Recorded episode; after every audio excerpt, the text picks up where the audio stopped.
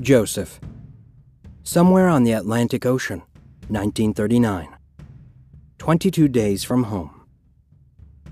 Joseph watched his sister splashing around happily in the swimming pool on A deck. Other kids chased each other around the promenade, watched movies, played shuffleboard. For as much as he'd wanted to grow up, Joseph wished now that he could join them. Be a little kid again, cheerfully oblivious to what was going on around him. But he wasn't a kid anymore. He had responsibilities, like keeping his sister and his mother safe. Papa had told him what the concentration camps were like. He couldn't let that happen to Ruthie and his mother. Are you ready? It was Posner. He stood in the shadow of a smokestack, looking around nervously. Joseph nodded. He had agreed to help take over the ship. He had to do something, and this was the only thing he could do. What about Schiendick and his firemen? Joseph asked as they walked. We've got a distraction for them down on D deck, but we have to move fast. The rest of the group came together near the social hall. There were ten men, including Joseph, and they all carried metal candlesticks and pieces of pipe. Some of the men were Papa's age, like Posner, and some of them were in their twenties. Joseph was by far the youngest. Ten men, Joseph thought. A minyan. Ten Jews come together not to worship, but to mutiny. Posner put a small length of lead pipe in Joseph's hand, and suddenly the weight of what Joseph was about to do was very real. Lead on, Posner said. Joseph took a deep breath. There was no turning back now. He led his fellow mutineers into the maze of crew corridors.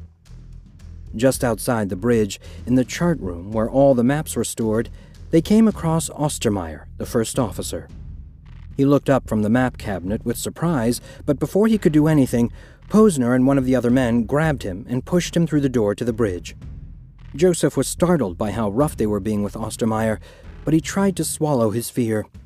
Taking over the ship wasn't going to be easy, and this was only the start. There weren't as many people on the bridge as there had been when Joseph visited, just one officer and three sailors. The sailor at the ship's helm saw them first, and he let go of the steering wheel to dive for an alarm. One of the passengers got to him first, slamming into the helmsman and sending him tumbling to the floor. The mutineers quickly surrounded the other sailors, threatening them with their makeshift clubs. And they had done it. Just like that, they had taken the bridge. Joseph's heart raced as he looked around, wondering what was next. Stretched out before them was the great green blue Atlantic Ocean, and beyond that, still days away, Germany and the Nazis. Up on the little platform at the back of the room, the steering wheel teetered back and forth, and Joseph wondered crazily if he should jump up there and turn the ship around himself. Send for the captain, Posner told the first officer. Warily, Ostermeyer went to the ship's intercom and summoned Captain Schroeder to the bridge. As soon as Captain Schroeder stepped onto the bridge, he understood what was happening. He spun to leave, but Joseph and one of the other men blocked his exit. Who's in charge here? Captain Schroeder asked. What do you mean by all this? Posner stepped forward. We mean to save our lives by taking over the ship, he said, and sailing it to any other country but Germany. Captain Schroeder put his hands behind his back and walked to the middle of the bridge. He looked out at the ocean, not Posner. The other passengers will not support you, and my crew will overpower you, he said matter of factly. All you are doing is laying yourselves open to a charge of piracy. Posner and the others looked around at each other nervously. Joseph couldn't believe they were so easily losing their resolve. We'll hold you here as hostages, Joseph said. They'll have to do as we say. Even Joseph was surprised he'd spoken up, but his words seemed to put a little more steel back in the mutineer's resolve. Captain Schroeder turned to look at Joseph. The crew will obey only me, he said calmly, and I will give no order, no matter what you do, that will take my ship off its set course. And without that order, you can do nothing. What will you do? Pilot the ship yourself? Joseph blushed and stared at the ground, remembering his crazy urge to take the wheel when he didn't even know how it worked or where to go. Captain Schroeder helped his fallen helmsman back to his feet and led him to the steering wheel. The man was still shaking from the attack, but he took the helm and straightened the ship on course. You have done enough already for me to prefer serious charges against you, Captain Schroeder said, still frustratingly even keeled. If I do, I can assure you that you will most certainly be taken back to Germany, and you know what that means. Joseph steamed. He did know what that meant, but did Captain Schroeder know? Really know? How many Germans really understood what was happening in the concentration camps? Joseph knew because his papa had told him, had shown him when he jumped overboard and tried to kill himself. Joseph wasn't about to let his mother and sister end up in one of those camps. You would do that to us? One of the men asked the captain. You are doing it to yourselves, Schroeder said. Listen, I understand and sympathize with your desperation. Posner huffed. You have no idea what we've been through, any of us. Captain Schroeder nodded. No, you're right. But no matter what's been done to you, what you're doing now is a real criminal act. By law, I should have you all thrown in the brig.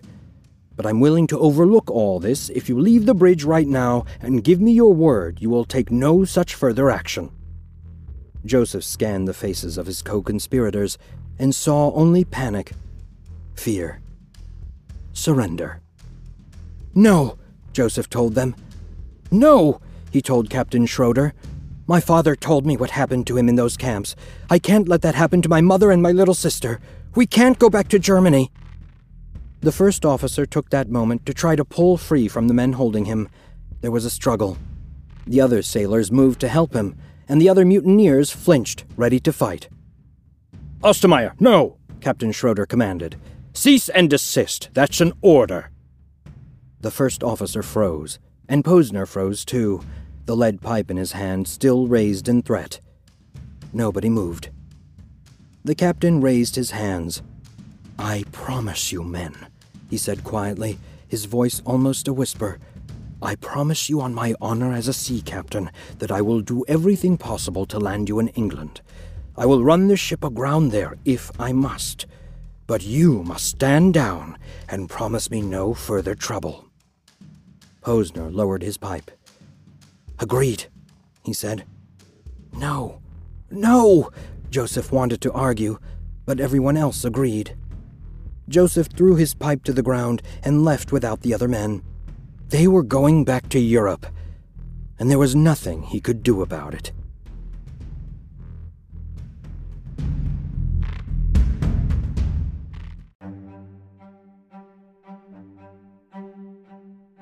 Isabel. Off the coast of Florida, 1994. Five days from home. They were going back to Cuba, and there was nothing any of them could do about it. So this was the last verse, Isabel thought. After everything they'd been through, after everything they'd lost, their climactic ending wasn't going to be climactic after all. Theirs wasn't a son cubano, with its triumphant finale. Theirs was a fugue, a musical theme that was repeated again and again without resolution. Their coda was to be forever homeless, even when returned to their own home. Forever refugees in their own land. The U.S. Coast Guard had found them. Geraldo, Isabel's mother said. But Papi didn't answer. He sat frozen with all the others as a bright white searchlight clicked on. A ship motor, a real motor, attached to a real propeller, roared to life. Geraldo, Mommy said again. It started. No, he said. It's over. For all of us. They're going to take us to Guantanamo.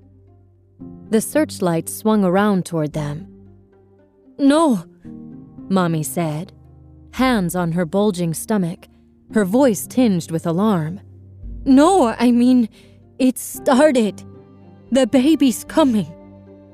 The head of every single person in the little boat turned in surprise.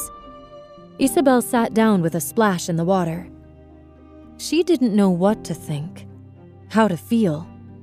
She'd been put through the wringer the elation of leaving Cuba, The exhaustion of the storm, the horror of Ivan's death, the relief at seeing the lights of Miami, the despair of running into the Coast Guard ship and knowing they would never get to El Norte.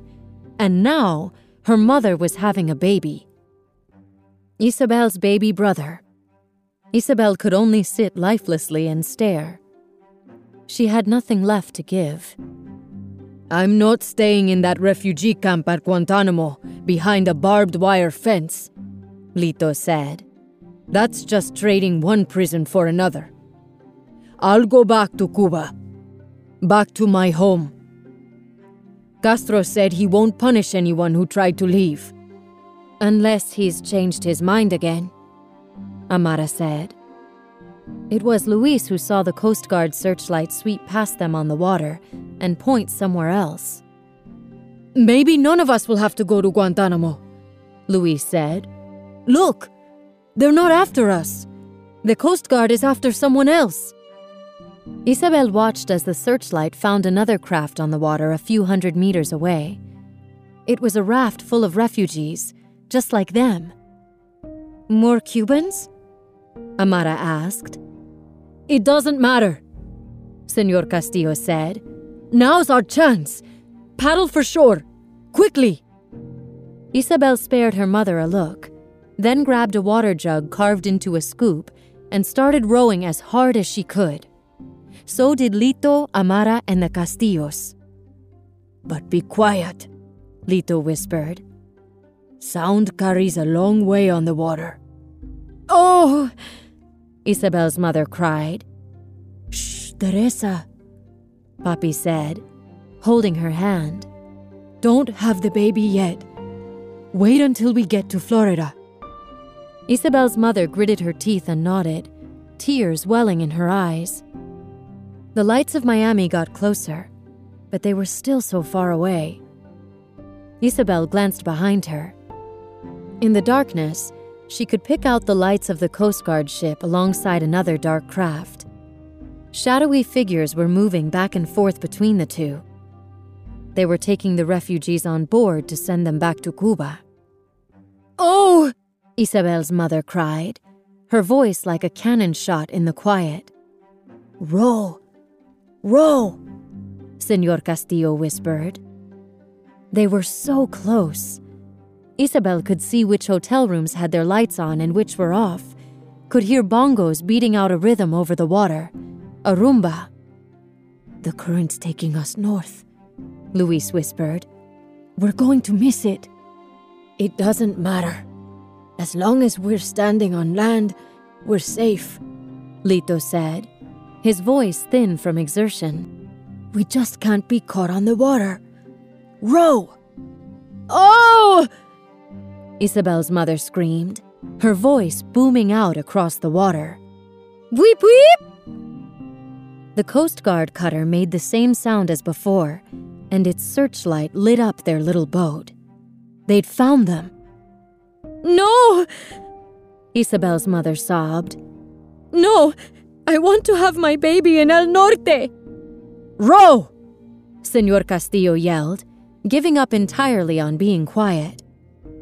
Behind them, the Coast Guard cutter's motor roared to life. Isabel churned at the water, bending her flimsy jug paddle in her desperation. Tears streamed down her face. From sorrow, or fear, or exhaustion, she didn't know. All she knew was that they were still too far from shore. The Coast Guard ship was going to catch them before they reached Miami.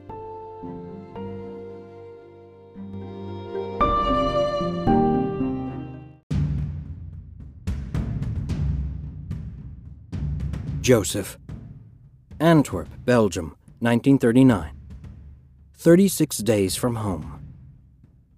The St. Louis was throwing a party, even bigger than the one it had thrown the night before they'd reached Cuba. This one had the euphoria of more than 900 people who had been at death's door and were suddenly, miraculously saved. Belgium, Holland, France, and England had agreed to divide the refugees among them None of the passengers were going back to Germany. Joseph's mother wasn't alone on the dance floor anymore. she was joined by dozens of couples, all dancing with giddy abandon. Joseph had even taken a turn around the floor with her. Passengers sang songs and played the piano with the orchestra, and one man who knew magic tricks entertained Ruthie and the other little kids in the corner of the social hall. In another corner, Joseph laughed as passengers took turns telling jokes. Most of the jokes were about taking holiday cruises to Cuba, but the best was when one of the passengers got up and read from the brochure that advertised the MS St. Louis. The St. Louis is a ship on which everyone travels securely and lives in comfort, he read. You could barely hear him over the hooting. There is everything one can wish for, the man read, gasping for breath. That makes life on board a pleasure. We hope you'll want to travel on the St. Louis again and again. Joseph laughed so hard he cried. If he never saw the MS St. Louis again in his life, he would die happy. The next morning, the ship docked at a pier in Antwerp, Belgium. Negotiations between Captain Schroeder and the four countries still took time, and it was a full day later when, under the grim portrait of Adolf Hitler, Joseph and his family joined the other passengers in the social hall again to find out where they would be going. Representatives from the four countries sat at a long table at the front of the hall, arguing over which passengers each would take. Every country wanted only the passengers with the best chances of getting accepted by America, so they could ship the refugees back out as quickly as possible. Joseph hoped they would get England because it was the farthest away from Nazi Germany, safe across the English Channel. But when everything was settled, he and his family were assigned to France. They would be among the third group to disembark after the Jewish refugees going to Belgium and the Netherlands were delivered but before the last group sailed for Great Britain. The first group left that afternoon. Joseph watched with most of the other passengers as the refugees going to Belgium disembarked. Joseph didn't want to go to Belgium, but he was jealous nonetheless. Like everybody else, he was ready to get off this ship. Think of it, we traveled 10,000 miles on board the St. Louis, one of the men leaving for Belgium told the other passengers as he stepped onto the gangplank only to end up 300 miles from where we started. The line got a laugh, but a sad one. Joseph was all too aware of the long shadow cast by Nazi Germany, and so was everyone else. Still, as long as the Nazis stayed in Germany, they would all be safe, wouldn't they? The next day, 181 passengers disembarked in the city of Rotterdam, even though Holland wouldn't let the St. Louis dock at their pier just like in Havana. The refugees were taken into town by another ship and escorted by police boats. As they sailed on to France, Joseph wandered the decks. The ship had a strange, empty feeling to it. Half the passengers were gone. The morning they arrived in Boulogne, France, the 288 passengers who were traveling on to England gathered on C deck to say farewell to Joseph and the others who were disembarking. We're due in England tomorrow, Joseph heard one of them say. June 21st. That's exactly 40 days and 40 nights in a boat. Now, where have I heard that story before? Joseph smiled, remembering the story of Noah from the Torah. But he felt less like Noah and more like Moses, wandering in the desert for 40 years before reaching the Promised Land. Was that France? The Promised Land, at last? Joseph could only pray it was. He picked up his suitcase in one hand, took Ruthie's hand with his other, and led her and their mother down the ramp into Boulogne. You see, Mamma said, I told you somebody would think of something. Now stay close and don't lose your coats. At the bottom of the ramp, Joseph watched as one of the other passengers got down on his hands and knees and kissed the ground. If he hadn't had his hands full, Joseph might have done the same thing the Secretary General of the French Refugee Assistance Committee officially welcomed them to France, and the porters on the docks moved quickly to carry the passengers' luggage for them, refusing any and all tips offered. Maybe this was the promised land after all. Joseph and his mother and sister spent the night in a hotel in Boulogne, and then they were taken by train to Le Mans, where they were put up in a cheap lodging house. Days passed, and life went on. Joseph's mother got work doing other people's laundry. Ruthie went to kindergarten at last, and Joseph went to school for the first time in months, but because he couldn't speak French, they put him in the first grade. Thirteen years old, a man, and they put him in a classroom with seven year olds. It was humiliating. Joseph promised himself he would learn to speak French over the summer, or die trying. He never got the chance. Two months later, Germany invaded Poland, touching off a new world war.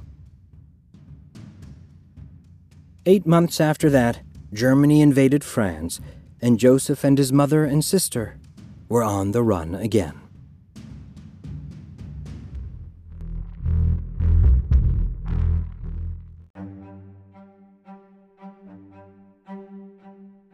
Isabel. Off the coast of Florida, 1994. Five days from home. Isabel's mother cried out, It's coming! It's coming! Isabel didn't know if she meant the baby or the Coast Guard ship, or both. Paddle! Amara cried. Isabel paddled harder. She could see the shore, could see the beach umbrellas folded up for the night but still stuck in the sand. Strings of lights, palm trees, more music. A salsa now. It was all so close. But so was the Coast Guard ship. It bore down on them, its red light flashing, its powerful motor thrumming, water sluicing from its bow. Isabel's heart hammered. It was going to catch them. They weren't going to make it. Lito froze. It's happening again, he said. What? What do you mean? Isabel asked, panting. When I was a young man, I was a policeman, Lito said, his eyes wild. There was a ship, a ship full of Jews from Europe. And we sent them back. I sent them back. Sent them back to die when we could so easily have taken them in. It was all politics, but they were people. Real people. I met them. I knew them by name. I don't understand, Isabel said. What did her grandfather's story have to do with anything? Paddle! Isabel's father cried. The Coast Guard boat was almost on top of them. Don't you see? Lito said. The Jewish people on the ship were seeking asylum, just like us. They needed a place to hide from Hitler, from the Nazis. Mañana, we told them. We'll let you in mañana. But we never did. Lito was crying now, distraught. We sent them back to Europe and Hitler and the Holocaust. Back to their deaths. How many of them died because we turned them away? Because I was just doing my job. Isabel didn't know what ship her grandfather was talking about, but she knew about the Holocaust from school. The millions of European Jews who had been murdered by the Nazis. And now her grandfather was saying that a ship full of Jewish refugees had come to Cuba when he was a young man? That he had helped to send them away? Mañana. Suddenly, Isabel understood why her grandfather had been whispering that word over and over again for days, why it haunted him. When would the Jews be let into Cuba? Mañana. When would their boat reach America? Mañana. Mañana had never come for the Jewish people on that ship, Isabel realized. Would Mañana never come for Isabel and her family either? A calm came over Lito, as though he'd come to some sort of understanding, some decision. I see it now, Chavela. All of it. The past, the present, the future. All my life, I kept waiting for things to get better. For the bright promise of mañana. But a funny thing happened while I was waiting for the world to change, Chavela. It didn't. Because I didn't change it. I'm not going to make the same mistake twice. Take care of your mother and baby brother for me. Lito, what are you? Don't stop rowing for shore! Isabel's grandfather yelled to everyone else. He kissed Isabel on the cheek, surprising her, and then stood and jumped into the ocean. Lito! Isabel cried. Lito! Papa!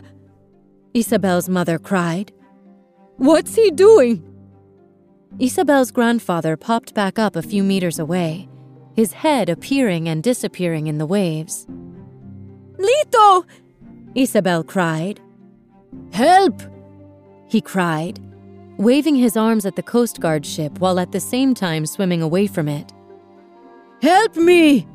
He yelled. He jumped in to distract them. Papi realized. They'll come for us first, Senor Castillo said. No! He's in danger of drowning. They have to rescue him, Amara cried. This is our chance. Row! Row! Tears rolled down Isabel's cheek where her grandfather had just kissed her goodbye. Lito! She cried again, reaching out for him over the waves. Don't worry about me, Chavela. If there's one thing I'm good at, it's treading water. Lito yelled back. Now row! Mañana is yours, my beautiful songbird. Go to Miami and be free. Isabel sobbed. She couldn't paddle, couldn't row, couldn't do anything but watch as the Coast Guard ship veered away from their little boat and steered toward her grandfather. Went to save him and send him to Guantanamo, back to Cuba.